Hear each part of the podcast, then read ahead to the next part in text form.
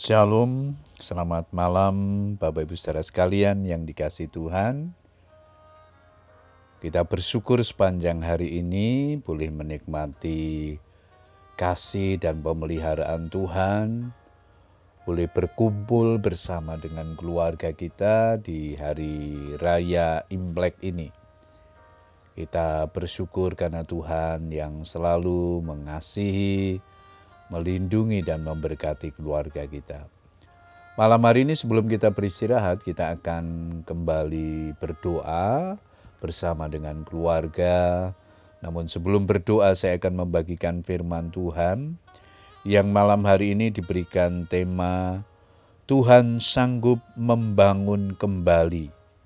Ayat mas kita di Yehezkiel 36 ayat 36 firman Tuhan berkata demikian dan bangsa-bangsa yang tertinggal yang ada di sekitarmu akan mengetahui bahwa akulah Tuhan yang membangun kembali yang sudah musnah dan menanami kembali yang sudah tandus. Aku Tuhan yang mengatakannya dan akan membuatnya.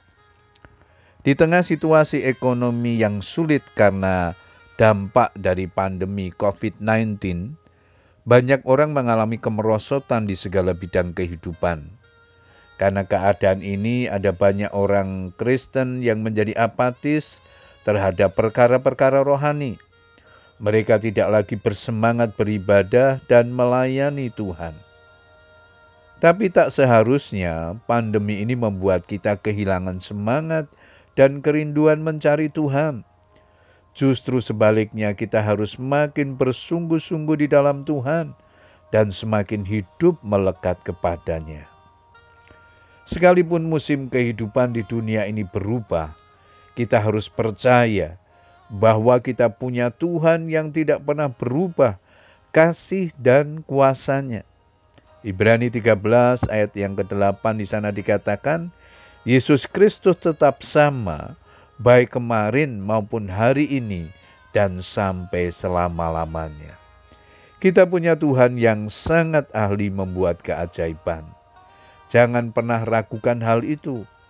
Asal kita sungguh-sungguh mempercayakan hidup ini kepada Tuhan sepenuhnya, apa pun yang rusak, yang hancur, dan tinggal puing-puing sekalipun, Tuhan sanggup membangun, memulihkan kembali seperti sedia kala bahkan jauh lebih baik dari sebelumnya. Tuhan sendiri mengatakan, "Akulah Tuhan yang membangun kembali yang sudah musnah dan menanami kembali yang sudah tandus. Aku Tuhan yang mengatakannya dan akan membuatnya."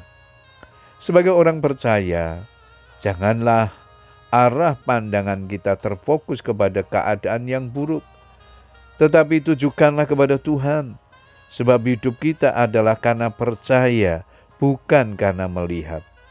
Perhatikan, iman adalah dasar dari segala sesuatu yang kita harapkan dan bukti dari segala sesuatu yang tidak kita lihat. Ibrani 11 ayat yang pertama. Apabila masalah kita sepertinya tidak ada jalan keluar, percayalah di dalam Tuhan selalu ada jalan. Karena iman, maka mereka telah melintasi Laut Merah sama seperti melintasi tanah kering, sedangkan orang-orang Mesir tenggelam ketika mereka mencobanya juga. Ibrani 11 ayat 29.